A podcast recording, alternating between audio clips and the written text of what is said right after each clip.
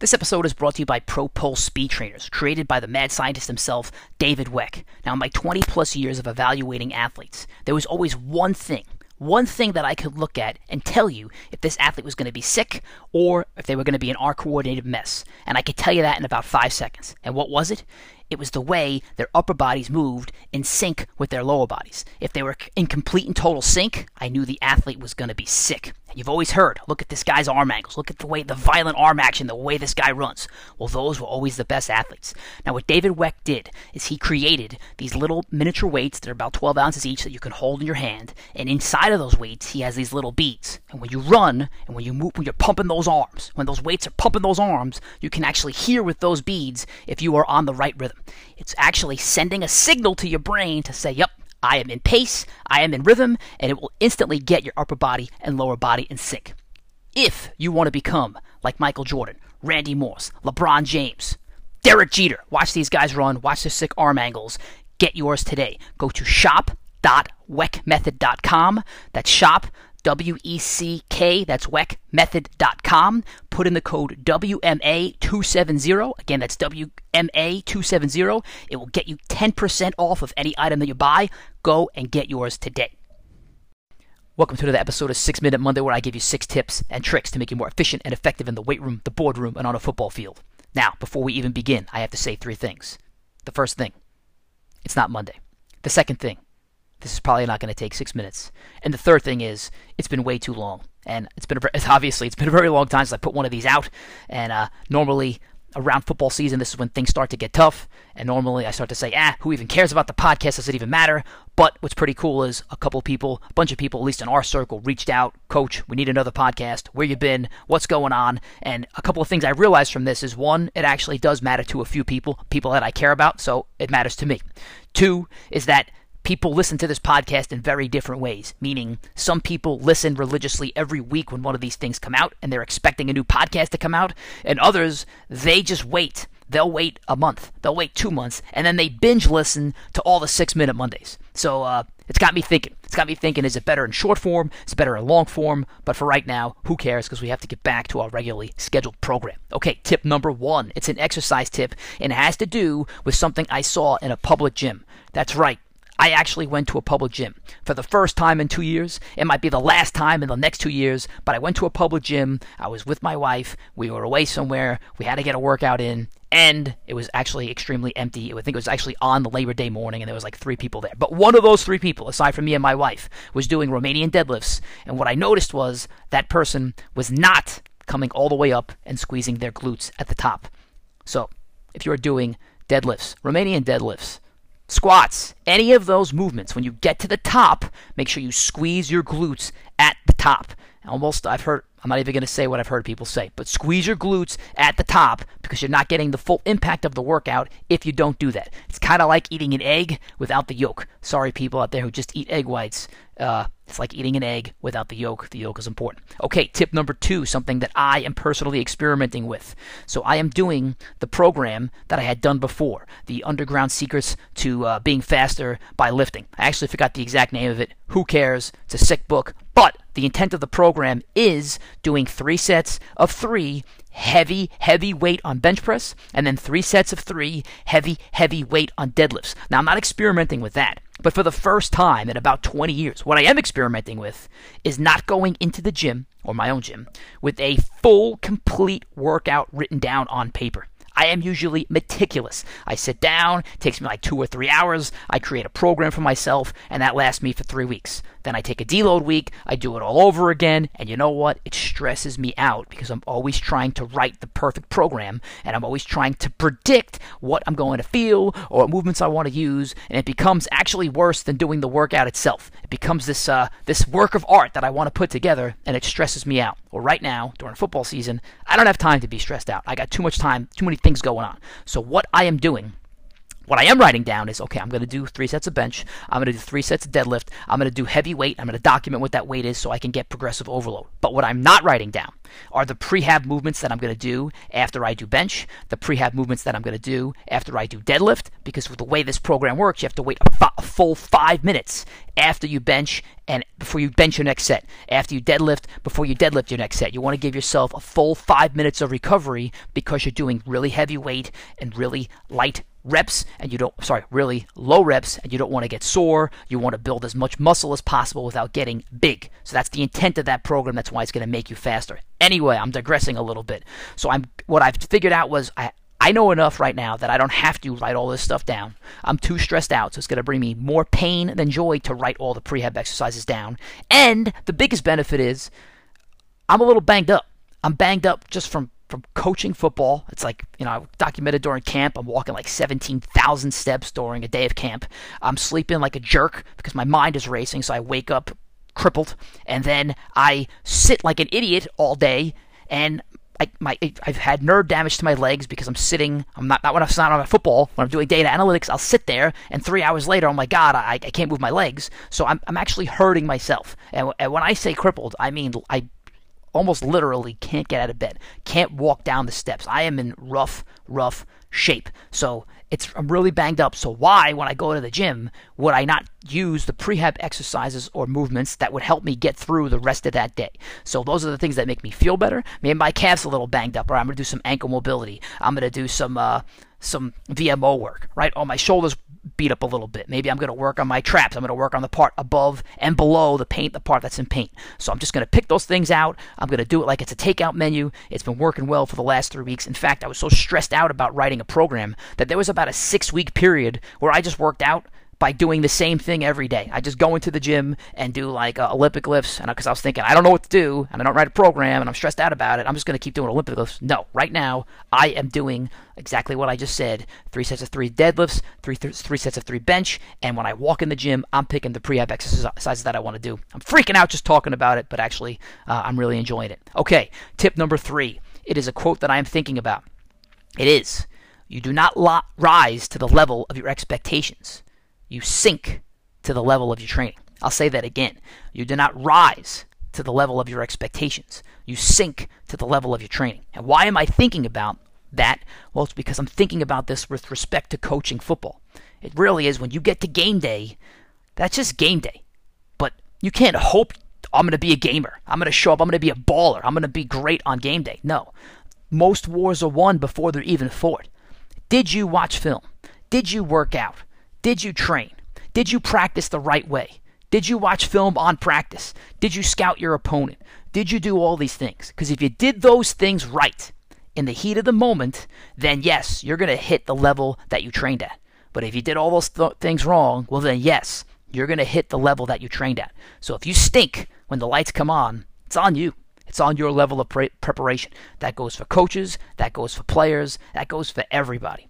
Okay, Usually I do six different tips, but now I'm just going right into the craziest things I've seen in the last few weeks because I think they're all worth talking about. So the first thing, this has to do with some of the pain that I've had. Uh, when I was away, I was at in New Hope, New Jersey. I think it's New Jersey. Maybe it's Pennsylvania. I don't know. It's New Hope. Yeah, it's New Hope, Pennsylvania. I'm there. My legs all banged up. I'm hobbling around, and we go to the store, and they have CBD oil. So I take this CBD oil and I put it on my calf, and within three to four minutes, the pain completely and totally goes away. Pretty cool. All right, goes away. I'm able to walk around, but then about 15 minutes later, the pain goes somewhere else. So, as I should have known, and I don't I don't disagree with CBD oil by the way. I think it's I, at least from my experience, my small experience, it actually did help alleviate the pain in the specific area, but your body is going to find a way. And that pain that you have, that pain that you have, it's coming from something else. It's a symptom of something else. So I have pain in my right calf because of other stupid things that are going on. So if I take away the pain there, now the pain is gonna, the compensation pattern is gonna go somewhere else. And maybe I need that pain to stop me from doing certain things. Maybe that pain is a trigger saying, hey, moron, your hips misaligned, or you're stepping the wrong way, or your posture's bad, right? But now that that pain went away and I'm walking incorrectly or standing incorrectly because I don't feel pain, now it's shot to somewhere else. So I would say if you can or want to, give CBD oil a try, but do not use it as a crutch and totally understand that that pain that you're experiencing is normally a symptom of something else that is going on. Okay, the second thing, while we're away, we have a, uh, my wife is deathly afraid of bugs, like completely and totally afraid of bugs. And, uh, I, I actually referenced a story about the, the old I'll say the old lion and the young cub. If you remember this story from advanced training, I referenced it to my wife. Why? Because we're in the room and uh, right above the bed there is a spider on a web, and she's like, "Kill it right now! Go kill it!" Now, I don't know if you could kind of picture this, but it's it's like kind of attached to a lamp. It's not like it's against a wall. So in my mind, it's like if it's against the wall or on the floor. And by the way, I hate killing bugs. I really do. But if I guess if they're in the room, you got to do it. But anyway, where was I? Oh, if it's against the wall or on the floor, you kill it, it smashes to the ground and it dies. But in this scenario, it's like right over the bed. So I don't want to miss. I don't want to miss and then this spider ends up in the bed and then I know the next result is we're checking out of the room or going home or we're getting a new room. By the way, that's happened before where there was a bug in a room. We actually had to leave that room and go to a different room in a hotel. Anyway, so I've, I've been through this story before. So getting back to this story that I was at now, my wife's like, I'm going into the bathroom, and when I come out, I expect this taken care of. Now, this is a, a lot of pressure on me. So she comes back out, and I don't have it taken care of. And she just looks at me with disappointment. And I'm like, I'm going to take care of it, but I need to figure out like the best way to do this so that I don't miss and get the spider into the bed. So, what I did, she goes back into the bathroom, she comes out, now the spider's gone. To be honest, I can't even remember exactly how I got the spider gone. I think I took the net down from the outside. The poor little size spider was struggling around, and then I put it uh, into a napkin and threw it out. Right? I think that's what I did. So when she came back out, she's like, I'm glad you finally did it. What took you so long? And then I proceeded to tell her the story of the old lion and the young cub. And I'll tell you that story now. So, in case you haven't heard it, but I'll tell it again. So, the young cub, cub and an old lion are sitting on top of a hill. And they look down and they say, Wow, Look at all those wildebeest down there. And the young cub says, Hey, Dad, let's run down and eat one. And the old lion says, Let's walk down and eat them all. And the point of that story is if you rush in too fast, you're probably going to make a mistake. And with this situation with the spider, if I rushed in there too fast, that thing's probably in the bin. We probably have to check out. But that's really not the part of the story that was interesting. Part of the story is that I told her that story, and boy, could she have cared any less and was still completely and totally disappointed in me, in my storytelling, and why the why didn't I just get rid of that spider right away? So uh, that's that story. Okay, the next crazy thing that I that I've seen or heard or whatever, and I, maybe I'll start with the scene is that the other day, and I told you I sleep like a jerk.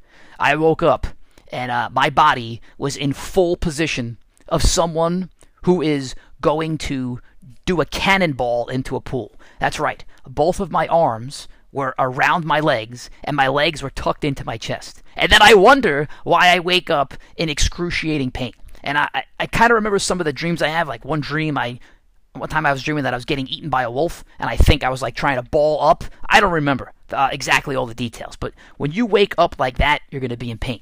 The other thing is, I've been, I don't know why, I've been waking up in the middle of the night and my arm is shooting off the side of the bed. I, I can't even imagine what it would look like. So imagine you're laying down on your side to the side of the bed, and your top arm is shooting off the side of the bed like you're grabbing something off the floor from your bed. And that's how I sleep. And yeah, and because of that, I now have extreme pain in my right shoulder to the point where I can like hardly throw a football and it's like 99% of how I'm sleeping. I don't even know why I've done that. So something I've started to do in the last 3 days, I don't know how I just smartened up to this. I've moved myself away from the edge of my bed. We have a king size bed. It's big enough, more than big enough for me and my wife. I, for some reason, I would always sleep right on the edge of the bed, like teetering on falling off, and then recently shooting my hand down to the floor again, like a like a moron. So now I've backed up, and the last three days it feels a lot better. Okay, the next weird thing, and this one is actually pretty sad. I could not and cannot stop talking to people about Dr. Andrew Huberman's podcast on alcohol because Again, if you haven't heard the podcast yet, the simple summary is there are no positive benefits to alcohol. Whether you like it or not, there are zero positive benefits to drinking alcohol. And crazy thing is, is that some people think, ah, I need to have a drink and I'll relax and it'll help me relax. Ah, wrong. You have the drink and you're relaxing while you're having it, and then the other, I don't know, 23 hours of the day and 39 minutes, or maybe the other 23 hours and 50 minutes of the day, if the drink takes you 10 minutes to drink, you are now craving that drink and you're stressed out the whole time until you have another drink. Anyway, I couldn't stop telling people enough about this podcast, and the scary part is, except for maybe Joe Sarno, nobody cares. Nobody wants to care. People are willing to put up with that pain rather than accept the fact that they're probably needing to drink because they've already drank. So no one cares. And it's just really alarming to me that people would rather be controlled by, I'll call it a vice, and, and maybe it's me too. I haven't had a drink in the last three weeks, and I'm not patting myself on the back because I know too that at some social setting I'm gonna feel awkward or I'm gonna feel stressed out from something else and go for a drink. I know, so don't point a finger at me when I do it because I'm gonna do it. And just in general, it is crazy to me that people just be like, ah, who cares? I'd rather live this way and be controlled by it than actually acknowledge facts. Because at the end of the day, nobody cares about facts, nobody cares about data, they only care about their emotions, and most people only care about the emotions they are feeling right now versus all the emotions that they're going to feel later. Even if that emotion means, oh my god, I look in the mirror and I'm disgusted. Oh my god, I'm stressed out all the time and I feel like I need a drink. Oh my god, I'm on a diet and I'm not losing any weight. Like, even if that's the emotion they're going to feel in the future, it really only matters what you feel right now. And what you feel right now is, I want to go out, I want to be social, I want to have a drink, I want to relax, nothing else is important. And you're giving up what you want most for what you want right now. All right, and the last thing. Boy, this is not even close to six minutes, but the last crazy thing that happened that happened this morning. So, me and Joe Marechko, or Joe Marechko, and I went running this morning, and uh, he walked there because he's a, he's a loon. He likes the cold. It got a little cold this morning in the 50s. He's walking home. I go to get in my car and nothing. Like my key is dead. Hit the alarm, pop, pop, nothing. So I'm like, okay. Uh, now my hands are a little cold. Anyway, that's not really that cold, but I get the, the actual manual key out of the, the electronic key, key uh, pad and pull that in, open up the door, no problem. Get in the car, and all of a sudden the car's like, uh, the alarm's about to go off in three seconds. Unless you start the car, no key is detected. I'm like, oh God. So the alarm starts going off, everything's blasting. Now I'm just sitting in the car. I can't start the car. I uh, I call Marechko, who walked there, and I'm like, listen, can you do me a favor? When you get home, can you turn around and pick me up? Because I need to get home and I need to get another key. And I was worried that if I walked home and walked back, my car battery would die because the lights would flash and the horn was going on.